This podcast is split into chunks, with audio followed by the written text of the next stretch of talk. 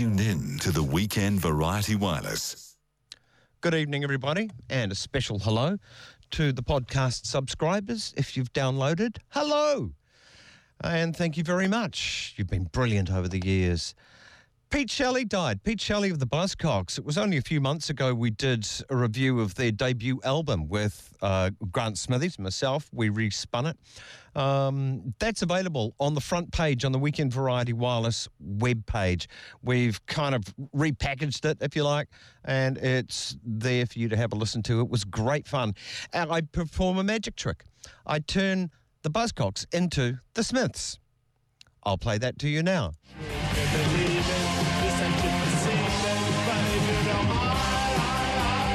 Okay, that's the famous song uh, from the Buzzcocks. You just slow it down. It's the Smiths. Have a listen.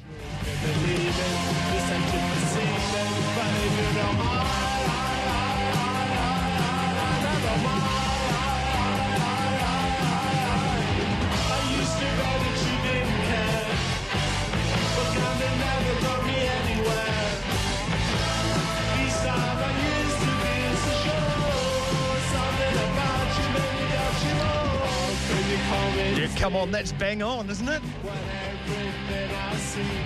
Yeah, that's the Smiths. Okay, um, another sad death this week. Geoff Murphy, his life and works as a film director, great New Zealander. We'll discuss with James Croot along with um, Fahrenheit 11.9, which is the new movie by Michael Moore on Trumpology. You're tuned in. You're tuned in, tuned in to Graeme Hill's Weekend Variety Wireless on Radio Live. At the movies with James Croot on Radio Live.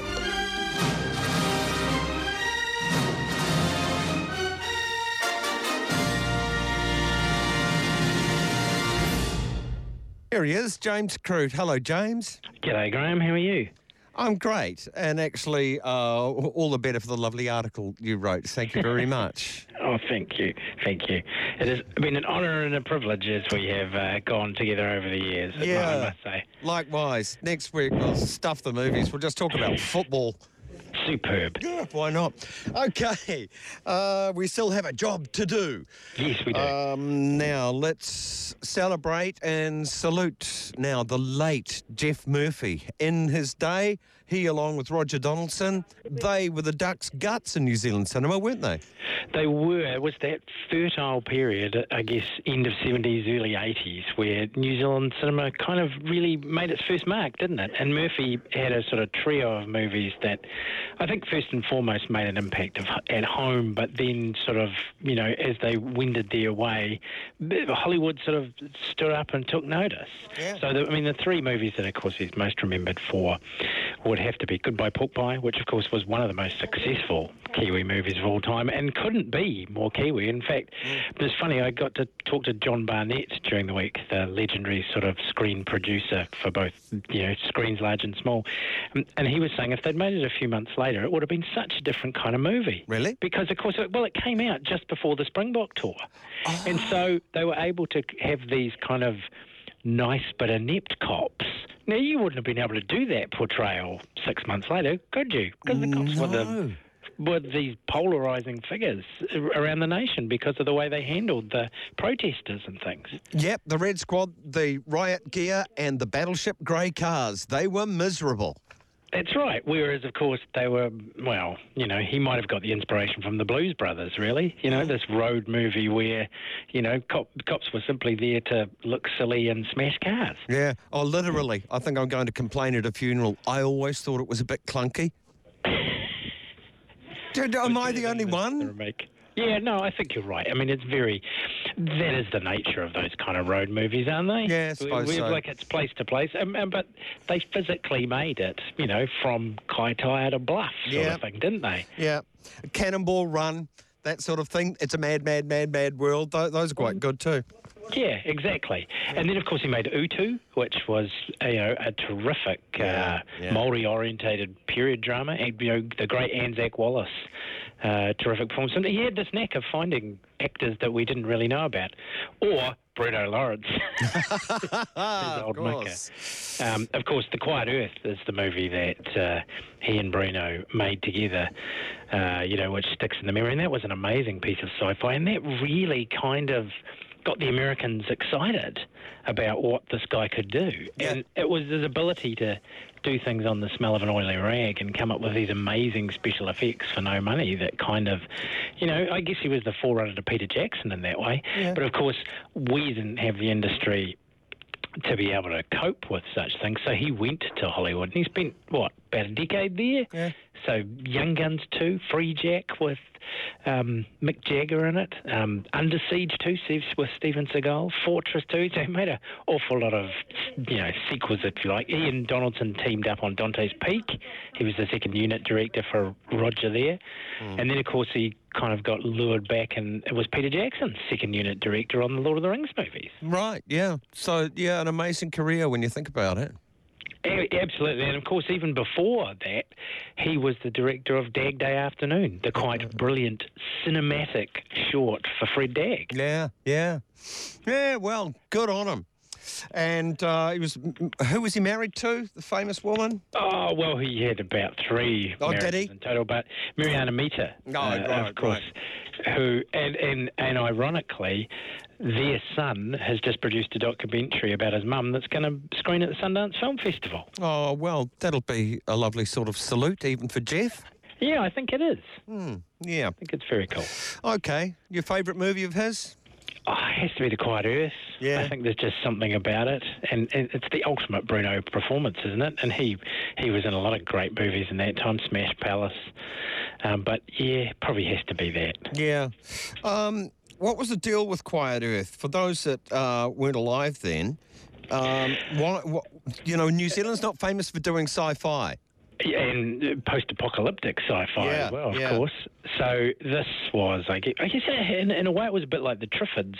You know, some sort of science experiment goes wrong. Mm. Guy wakes up, thinks he's the only person left on Earth, Yeah. uh, and then uh, it gradually discovers what's gone on. Some experiment has gone terrible, and he realizes everything is unstable. And it, it's a, in a lot of ways, it's a very small, intimate kind of story. You know, you don't really see much of the global scale, and everyone hoped that there would have been a sequel and stuff, particularly in America. They were absolutely convinced there should have been. Um, uh, yeah, and um, it's I don't know. There's just something about it. Yeah, something quite nice and brooding about it. Uh, yeah, I think I think it's also that uh, he that the main character doesn't take those kind of expected paths. Yeah. Y- You know, you think of um, Charlton Heston or Will Smith in the I Am Legend movies or whatever, um, or what was it called, the Omega Man? I think it might have been in the Heston one, and, and and they kind of do. You know, it's all fairly predictable. But you know, here Bruno gets dressed up in a dress and Yeah. starts singing to himself and goes quietly mad. Okay, or quietly liberated. Uh, well, I think that's it. That's yeah. a good point. yeah. All right. Hats off to uh, a career in cinema well lived, Geoff Murphy. Uh, let's move on to Michael Moore. I wonder how history will view him. We've got a trailer here that's that same drummer in the background banging with everything that they do in these goddamn trailers. Anyway, here it is. It was severely edited down to leave out the rhythm section from Guns N' Roses. How the f- did this happen? I hate some of these people, but I'd never kill them. Try to impeach him. Just try it. You will have a spasm of violence in this country like you've never seen. And I don't give a who you are. I'll fight you in the damn street right now. Okay, um, um, How the f- did this happen? The American dream is dead. Stop resisting. All right, uh, no guesses for what it's about. The election of Donald Trump. Trump is far too easy, low hanging fruit for most people. But Michael Moore, he should have first dibs at this sort of low hanging fruit, shouldn't he? He was the man that predicted the election, Yes. famously. And of course, even produced a documentary just before it warning us that Yeah. this was very likely to happen. So, you know, he comes to this with a certain amount of baggage, it has to be said, but uh, from the position of being able to say, well, I told you this was going to happen, and, and, and, and now we can look back and I can tell you exactly how it happened. Uh, you know, it, it's got the usual Michael Moore's stylistic ticks. You know, he, the, the, random people he blames. He doesn't think it was the Russians. He doesn't think it was um, James, what's his name? Mm. Um, he thinks it was Gwen Stefani to blame. What? All because she Trump discovered she got paid more than he did for The Apprentice. She got paid more for being a judge on The Voice. When he discovered that, he got so pissed off that he decided he would stage a fake presidential announcement in order to show just what kind of popularity he had in comparison to Gwen Stefani, and that said NBC should pay them more money. It's you know, it's like a malevolent Chauncey Gardiner from being there. Yeah, isn't it? He's, yeah. he's kind of dreamt, daydreamed his way into this. You could tell when he won the election that he didn't expect to win it because he walked out there to the Rolling Stones. You can't always get what you want uh, what was it? He described it. Uh, uh, Moore describes it as the strangest perp walk in history. Yeah, yeah. I what? I've done it. Oh, I must be a genius. And the fact that it happened at like two twenty-four in the morning is even more bizarre, isn't it? You know, oh yeah, and, and one of the reasons he won was Hillary Clinton. She didn't even show up to thank her supporters on that evening. Yeah, look, I think that's it, and and you know, there's some great footage of this, the, you know, the day before, the start of the day, oh. the early part of the evening, and then everything turning and just and completely turning on its head. I mean, you know, it, it, while this is not a pro-Trump documentary, it's a anti-equal opportunist thing between the Republicans, Trump, and, and, and, let's say the Republicans and Trump are two separate parties here. Yeah. The Republicans, Trump, and the Democrats. Yeah. I mean, uh, again, Moore has a certain history. He believed that Hillary should never have been the Democratic nomin- nominee, that Bernie Sanders had rightfully won, and then somebody fiddled the books. Yep. Uh, in order to make it, he's always supported the little guy, if you like. Yeah. You know, he was a Ralph Nader supporter, wasn't he? Yeah, I can. I can. Um, have plenty of disagreements with Michael Moore about a few things, but I think he's bang on on this.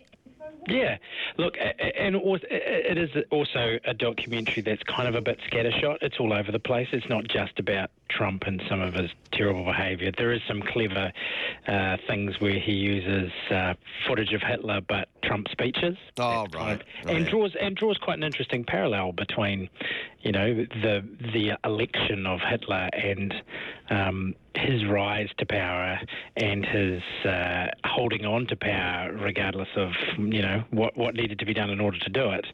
Um, there's some you know quite disturbing parallels in terms of that. But he also there's um, sort of he talks to the uh, students from the Parklands shooting.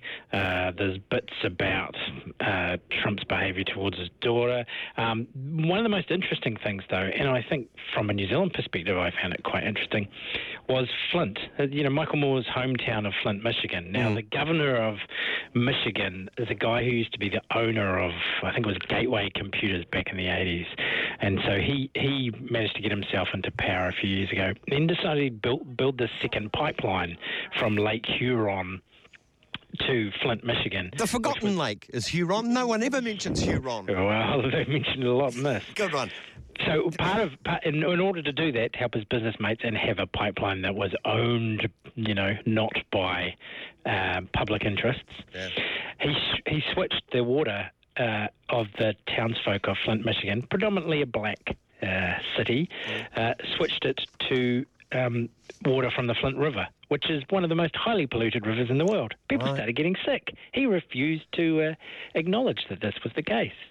Uh, then he, um, then General Motors started complaining that the water from the Flint River was corroding their auto parts. Good so he God. switched them to the pipeline, but not anybody else. Oh. Right, that is Michael Moore bullseye. He also sacked. He also sacked a whole lot of the mayors of Michigan uh, under the auspices of- a state of emergency, and this is where my uh, Christchurch earthquake parallels come in, um, so that he could, um, you know, have more control over things.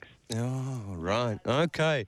All right. But does of course, it- the most, I think the most damning moment, and the moment where you realise that this isn't uh, necessarily a basically an anti-Trump movie, is the moment where Obama comes to town, and everyone in Flint is determined that Obama will come and sort this mess out. This is at the end of his presidency. Mm. He doesn't. He just comes to drink the water and do a fluffy PR thing. Okay. All right. Um, now, we haven't even said what it's called. Amusingly titled Fahrenheit 11.9 uh, instead of 9.11. Yeah, he's lucky in terms of dates. Yeah, he? yeah, he is. The date. Was that the date he was elected or? or It was Yeah. November 9. Oh, Funny that. Far out. Okay. Um, yeah, very handy for him. And also handy was that he was on the Roseanne Barr show. We're talking Michael Moore with Donald Trump. And this happens. Uh, my next guest is kind of the polar, philosophical polar opposite of Donald Trump, I think, but maybe not. We'll find out. His first film was the classic documentary Roger and Me, which was so great. Please welcome my blue collar panelist, Michael Moore. He's terrific, I tell you. I loved, I loved what he did. Oh. If I was Roger, I wouldn't have liked it, but I, I enjoyed it. I hope he never does one on me, though. I, How portentous. I hope he never does a documentary on me. It's been done. But how exactly. different positions they are in today. Yeah, that's a funny thing, isn't it? Yeah. Look, you know, there's plenty of water still to go under the bridge, that's for sure, isn't there? Yeah. Okay, no, I just wanted to know one thing about Fahrenheit 11.9 by Michael Moore. Does it suffer from mission shift? Uh, some of these things can because they just haven't got enough meat on the bone for one angle, uh, and they go way over there and talk about something else. Yeah, I think I think there is a little bit of that, but I think it depends on when you look at the overall picture. I mean, you know, as he so politely said uh, in your trailer you had at the start, um, you know, it's all about how the, did this happen, but it's also about how things could go even more wrong and why we should be worried. So the Flint water thing is an example of um, you know, what can happen if some sort of emergency powers are declared. Um, and as he points out in the end, that's how Hitler did it. You know, when the Reichstag burnt, he suddenly acquired all these extra powers. And Trump, as he has found various bits of footage, Moore has, um, has said a number of times, no, you know, why, why, why do I only need to be here for eight years? Oh, really? Yes. Oh, I see. But You then, know, uh, see, I'm more, the rules. I'm more of the opinion that he's an idiot, and we've got a cartoon uh, president. We'll just have to put up with him until the credits run. Uh, yeah. Oh well. We- But if he can change, you know, if he's found a way of changing the game, oh yeah. He'll be as loved as FDR. and of, and of course, the, yes, exactly. Um, and and just quickly, the other thing that he raises, you know, as something like that, it was that um, Hawaii missile uh, alert test or whatever. Oh, yes. Which went so horribly wrong in January or whatever, you know, with the this is not a drill. Right. And he takes a couple of those. All right. Yes, you're right. I'm just ho- pray- hoping and praying nothing goes bang, and I can uh, just ignore him for the most part. That would be a wonderful thing. It would be wonderful. James, you're a good man. Thank you very, No very much. Coming up, Max Cryer, a good man too. Yes, Santa Claus and Coca Cola. What is the myth? What is the reality? And James, do you know why anyone would say cotton on? You know, when you cotton on to something, where the hell is the cotton? Oh, good question. Very good Companies question. even made a, a clothing business out of that. They have too. Okay, James, thank you very much. Talk next week. Words with Max Cryer. Words in papers, words in books, words on TV, words for books, words of comfort, words of peace, words to Max Cryer, lovely to see you again for another instalment of Words, Their Origin and Meaning. And the lies attached to them in the first case. Really? yes. Big lies. Received knowledge is what it's called, isn't it? No, it's called a lie. Oh, well, received knowledge is when you've got something everyone thinks is true, but the origin has been lost and the origin was a lie. Well, in this particular case, there is what we could call an untruth Uh-huh. because there are people who believe that what they were told is true, but the origin is not lost, as I'm about to reveal. Very good, Max. Shall we go? Off you go. Oh, well. Santa Claus wearing red. Now, the other day I read in a newspaper, which shall remain nameless, someone writing that Santa Claus dressed in red was created by the firm which makes Coca Cola. Now, this is so appallingly untrue that I thought we'd have a look at Santa and the colour red and some of the lies told about him.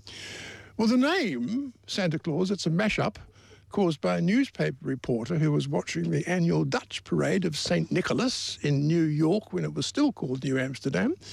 And the reporter asked the Dutch man next to him, who was this man dressed as a bishop riding past them on a white horse? And the man next to him answered in Dutch, Sinterklaas which the reporter wrote down as Santa Claus, and a vast commercial merchandising industry was born. Now, Santa simmered away on the back burner for many years without showing any sign of being useful in promoting selling like he is now. But in 1821, a poem booklet was published with two very influential ingredients the name, Santa Claus, and he was showing a coat wearing red. 1821, please note. Now, that red showed from time to time after that, but Coca Cola wasn't invented until 40 years after. And their advertising didn't put Santa in red till 1931, which was over 100 years since he'd first been seen in red. So it's a load of rubbish. Now, the other extraordinary influence was the poem, 1823, and this has a strong New Zealand connection. The poem began Twas the night before Christmas, and all through the house not a creature was stirring, not even a mouse. It was published anonymously, no name. But some bright spark said that it looked like it might have been written by Clement Moore. Now, that guess rocketed around the world for years, gradually removing the words might have been and just announcing that it had been written by Clement Moore which the same newspaper said the same thing when it said that Coca Cola put Santa Claus in red. Two major lies. However, an academic in New Zealand took issue with these irresponsible writers who left off the words might have been and were telling a lie. So in 2016, MacDonald Jackson, Professor Emeritus of English at Auckland University, caused international alertness with his book, Who Wrote the Night Before Christmas? An examination of the poem, its rhythm, syllable variants, attributive adjective, quirks of style. Prof. Mac Jackson took on the lazy ones who have assumed for 190 years that the poem, The Night Before Christmas, was written by Clement Moore just because one person said it might have been. No, says Mac Jackson. The poem's style, syllable count, word patterns, and vocabulary choice define it as written by Henry Livingston but meticulous, minute comparisons of additional matters such as discriminatory words and framing in patterns had alerted him, Jackson, that the anonymous poem was far more likely to have been written by Henry Livingston, and this caused a stir. Major international news links like CBC had to find out where New Zealand was so they could speak to Professor Mac Jackson. He remained completely calm and completely convincing. So, thumbs on noses. Whoever said Coca Cola invented red for Santa Claus, it's a blatant lie. And thumbs on nose to people who said that Clement Moore wrote The Night Before Christmas. Thumbs up and congratulations to Professor Mac Jackson, who revealed that Clement Moore didn't invent Santa Claus, Henry Livingston did. Right. Uh, pardon me. Um, Coca Cola did appropriate Santa, though, for advertising purposes. They had they? nothing to do with Santa. They, he wasn't, they weren't invented. Coca Cola wasn't invented when Santa Claus was riding high. But they appropriated the image of Santa Claus for no, advertising. Everybody else did too. Look around, yeah. open your paper, look down the street. Yeah, I didn't say nobody else did, but they did. They used him. You Yes. can't say appropriated. They used him. That's the same thing, isn't it? And they dressed, dressed him in red nearly a hundred years after somebody else had invented Right, it. Yeah. Okay. It sold a few Coke cans. All right. Uh, point blank, a listener has asked. Um, why? We kind of know what it means, don't we? At point blank, ra- blank range, couldn't get closer.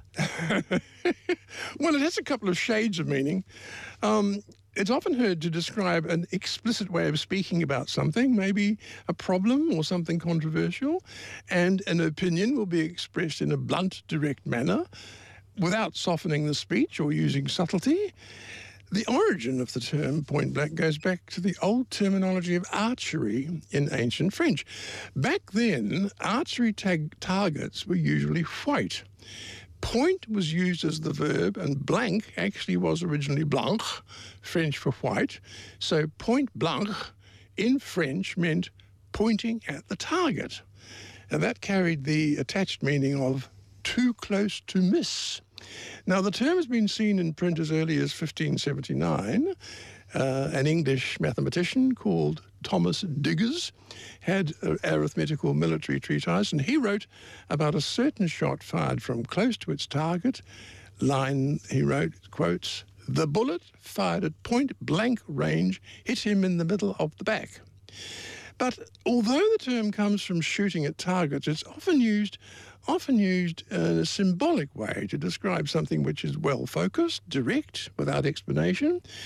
For instance, the accused refuses point blank to be photographed or give interviews.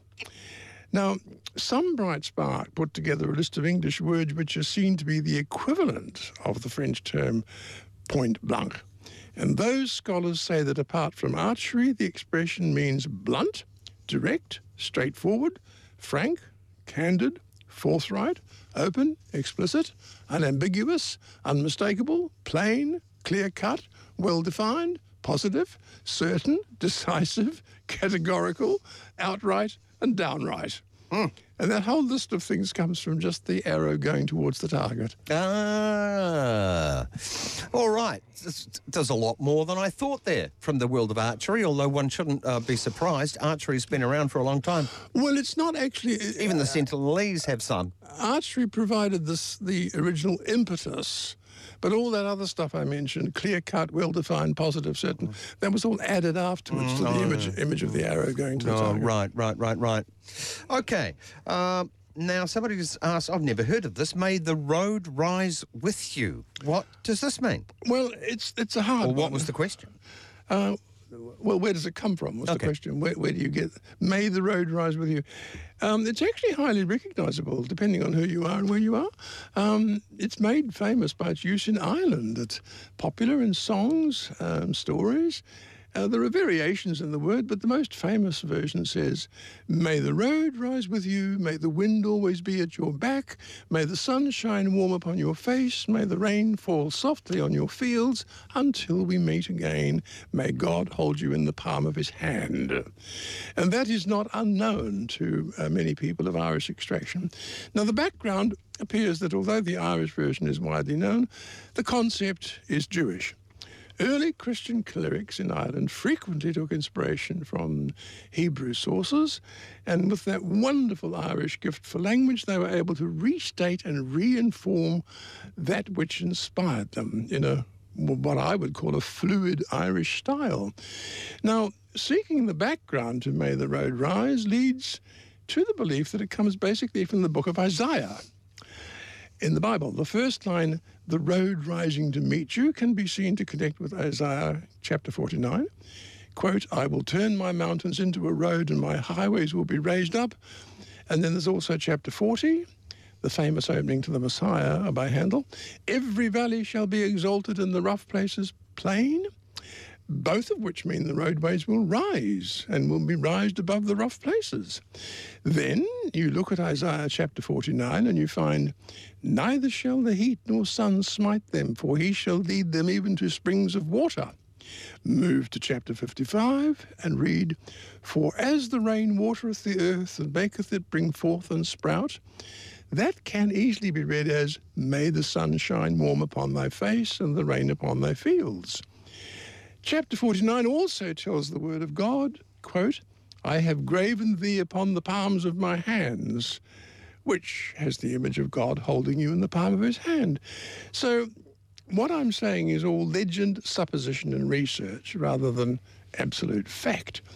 But to answer the listener's question, careful examination does seem to fit into the belief that the Irish prayer comes from the Jewish based material in the book of Isaiah And that material has been lovingly recrafted into a mellifluous blessing as only the Irish can do. A mellifluous blessing. Mellifluous blessing. Wow, that's a cracker. Do you like that? What does a mellifluous mean? Smoothly flowing and attractive. Oh, it even sounds smoothly flowing. It does, yes, attractive, it is, doesn't it? yes, you're quite right. Mellifluous. mellifluous. Could a stream be mellifluous? Um, it would make a mellifluous sound if it was a particular, a particularly quiet stream. Oh, okay. Two L's? Yes, you can use that, Graeme. Okay, thank you. Find a find a place to use I have it. heard it, but if I had to put it in a sentence on the spot, I don't know if I would have been able to use it Someone- appropriately. Who knows? Someone might say it about you What? that your voice is mellifluous. Oh, may the road rise with you, man. so basically, it means all the best. Shall we move? No, we'll take a break. Oh, all right. Uh, and when we return, addressing cotton on. When you cotton on to something, it's like the penny drops. And what have cheeks got to do with being cheeky? You cheeky monkey. Weekend Variety Wireless. Max Cryer, Entertainer of the Year, 1975 Ish. ish. Did you knock up two, so to speak? Yes, Variety Artist of the Year as well. Oh, Max, Max, Max. Uh, and now um, is a scholar of the English language, words, their origin, and phrases, and author of many books as well. Oh, we may as well get a plug in, Max, Oh, oh, how kind. for the books. books, all 17 of them. 17. Yes. Really? Yes. What are they about? Civil engineering and the Wairarapa? No, I didn't get round to that. Oh. No, I thought I'd better stick to that which I know, which is the structure of the English language. Okay. Uh, now, cotton on. I heard this the other day. Uh, someone said they'd cottoned on. No, it's actually in a cryptic crossword. Cotton on, meaning, well, what? To me, it means like the penny drops. um, yes, you finally get something. Yeah, that's right. Yeah. But where's the cotton and why is it on? Well, it all, excuse me, it's actually quite complex. And it dates back to the mid. Shall I go for a pie? Oh, for a what? Um, How long's this going to take? what are you talking about? I just thought I could go and come back. No, I want to hear the answer. Go for it. Oh, well, we're, we're going back to the, uh, to the 1600s. We're going back to the 1600s. There was a variation, you see, in history over the spelling of the word cotton. We spell cotton with O-N at the end, but in early times there was cotton with E-N in the end. So there was mild confusion when the changes started to come. And in the 1600s, the term cotton, along with cotton up, meant making friendly advances. Cotton up to. Many uses of this term cottoning occur in settings of courtship and affection. You'll find it in William Congreve in the play Love for Love, 1695. Quote, I love to see 'em hug and cotton together like down upon a thistle. Now that's cotton with an EN on the end. Now, um, Who wrote that? uh, William Congreve. Now, the theory is that most, sorry, moist, the theory is that moist cotton does stick to things. Ah, right. You wet a cotton bu- uh, uh, one of those cotton balls, throw it at a wall, it'll stick. Well, even more so in a factory making cotton, where there are Oh, small bits of it floating around. You know, that the, the, the ladies, it used to be always ladies, who work there, sort of by the end of the day, are sort of covered with little white, little white specks of cotton. Well, their husbands come home completely black, covered in coal. Yes, exactly. So there is a sort of an, an, an allusion that indicated moving of garments closer together in each, to each other during a romantic advance. That was the sort of hint about cottoning on or cottoning up. Cotton fabric in early days was not as refined as we're accustomed to, so that slightly furry parts of the surface tended to stick to whatever brushed against it. So if one became, shall we say, friendly with a person in a short time, then it was compared to cotton fluff sticking onto things. And in 1800, we spoke of cotton mills a minute ago, and in 1800, cotton mills were starting to process raw cotton into fabric, and it was widely known that little bits of fluff floated around and stuck to everyone who was there. So the meaning of the expression was reinforced by that, something which came within your horizon. I found a dictionary of slang for 1869, and it said cotton To like, to adhere to, or agree with a person, to cotton on to a person is to attach yourself to them, to stick to them as cotton would. Aha. Do you get it? Yeah. So the expression cottoning on, as we now use it, derives from the meaning of attaching oneself to something. But besides sticking to you in friendship, it came to refer to your understanding and becoming attached to an idea, uh, which you just said a minute ago, that you cotton on to something. And you might not have encountered this idea before, but you gradually cotton on. Now, this could have been coined in one of the major English speaking cotton producing regions like India or USA, but wait for this. The expression cotton onto, meaning to understand an idea that's being presented, seems to have emerged in New Zealand and Australia. It's not widely known elsewhere. Oh, bless. It was published, for instance, in a Let's New- salute the Anzacs. New South Wales newspaper, March 1883. It reported on a local horse race, quote, a lot of backers then cottoned on to Sahara, who was a strong favourite. But my favourite is a New Zealand newspaper in 1893, which was referring to a game in Kaierau, which is a sports club in Springvale near Wanganui, and the newspaper said, quote, the Kaierau forwards are just beginning to cotton on to the passing game. Right. The forwards are just beginning to cotton on to the passing game. Mm-hmm. 1893 in New Zealand and not heard of outside Australasia. so cotton on emerged in UK and America's southern states where much cotton was produced and cotton too is used with a slightly modified meaning as little sticking to like little bits of cotton but the term cotton on to cotton on to to grasp and understand we think may have evolved in Australasia Right. Well, that's fabulous.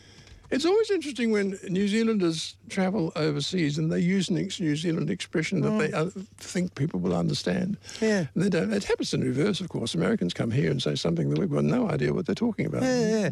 Cotton on, it's um, frequently used, to my memory anyway, um, in as much as how, uh, let's say something that was obvious to a lot of people and somebody else just didn't get it. And then they finally cottoned on, or maybe cottoned on to a conspiracy. Well, you heard it in a few years past when uh, iPads and computers became common in ordinary households, Yeah. and people who had no technological background had to learn what to do with a keyboard, and then eventually also with a cell phone. But they gradually cottoned on. Right.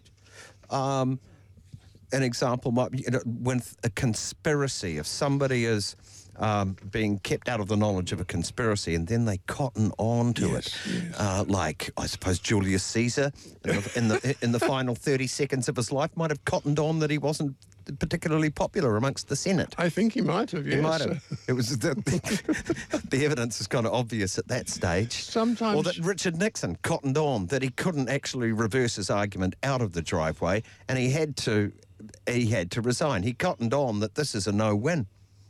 Yes, well, that's that's how we use it. Hmm. Um, but we're going to move on to cheeky. All right. Because somebody wanted to know what have cheeks got to do with being cheeky? Yeah. This is a cute one, actually, because um, cheeky has an aura of impudence. It's been hanging around for 800 years, that word. But, well, why there's no 100% definite reason why, there is supposition. Now, this makes sense. In earlier centuries, where class division was much more stringent than now, a person's attitude could sometimes be misconstrued if they stood firmly and face on to someone older or someone of superior rank and spoke openly, which could sometimes be interpreted as being too bold.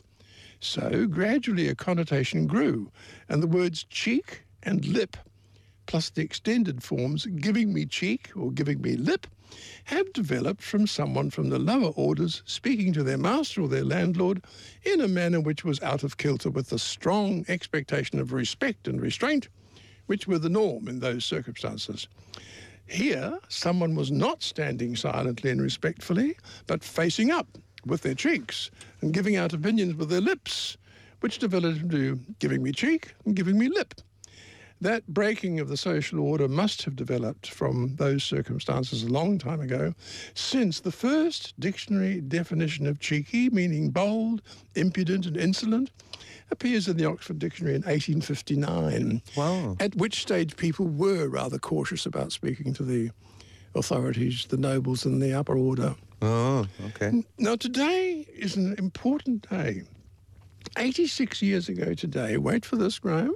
86 years ago today, a New Zealand icon went on sale for the first time. It was called Taranaki Gate. the New Zealand Woman's Weekly, Oh, and 7,000 copies. is it the New Zealand Women's Weekly or New Zealand Woman's Weekly? Woman's singular. Tell John Key. 7,000 copies were printed. No, it's woman's with an apostrophe. he couldn't do the apostrophe. Uh, they printed 7,000 copies, and 86 years later, the new issues are still there on the pile of shops each week. This week's issue. Um, 82,000 people can read Michelle Obama's report on the Obamas having marriage counselling.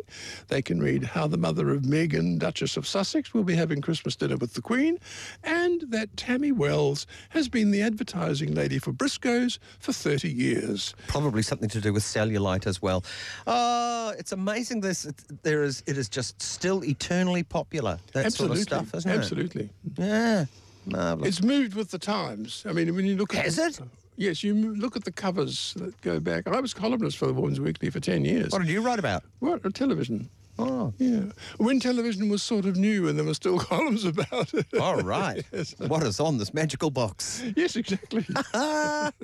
Um, also, I'm going to add, as far as anniversaries go, something far more recent, but it certainly came as a shock to so many people. John Lennon was shot and killed on December the 8th, 1980, um, by Mark David Chapman. And it's funny when people get in a hell of a lot of trouble, um, you find out their middle names, don't you? It was probably just Mark Chapman until he murdered John Lennon, then it was Mark David Chapman. Tell us the details. Like Lee Harvey Oswald. He would have been just Lee Oswald. But the middle name comes in after he's got himself in just a bit of trouble.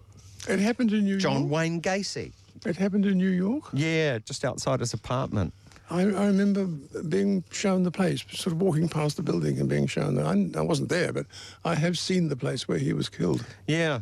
And it was something to do with Catcher in the Rye. He got this religious thing in his head, this Mark Chapman guy, and thought that um, John Lennon had to be shot.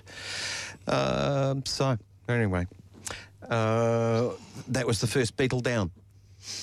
Then George Harrison after that. But in commemoration of John Lennon, a little of Mark David Chapman, and appropriately, I think, some music. When I got up that morning and dressed and put my scarf around my neck and my black felt hat, it was like I was going through a door.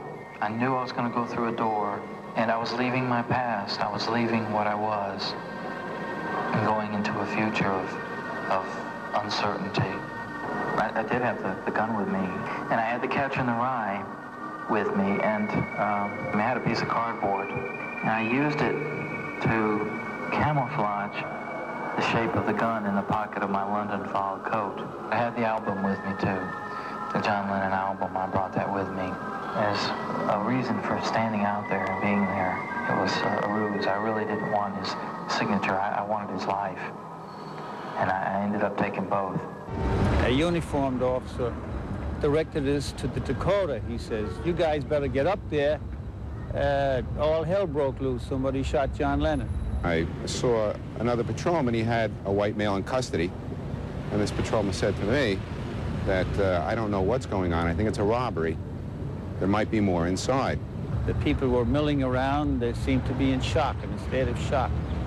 Some women were crying, but other people were just standing there, staring at the uh, entrance to the building. And at this point, we were ushered in up the stairs and shown to the, what I believe to be, what was at that time anyway, the superintendent's office.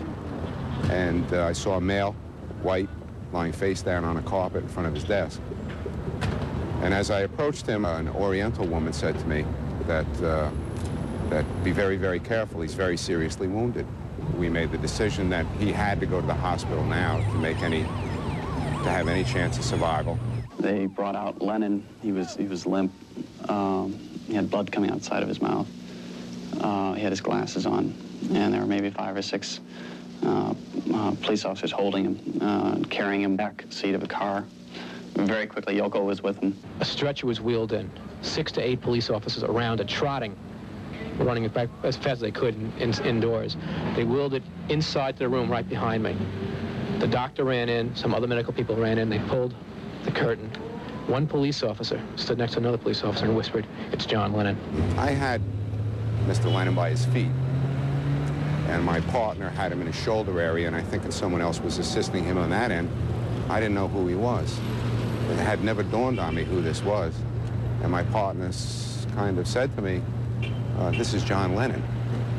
And I looked down and saw what, growing up to me, were Beatle boots. The, uh, the boot with the zipper up the side. And uh, it was at that moment I realized the, uh, the enormity of the situation. John Lennon has been shot dead by a gunman outside the block of flats where he lived in New York. WNEWFM, you're on the air. How could somebody like John Lennon be killed? What kind of a country is this? I remember saying this before. I remember saying this when John Kennedy was shot. I remember saying this when Martin Luther King was shot. I remember saying this when Bobby Kennedy was shot. This is karma's gonna get you. Gonna knock you right on the head. You better get yourself together.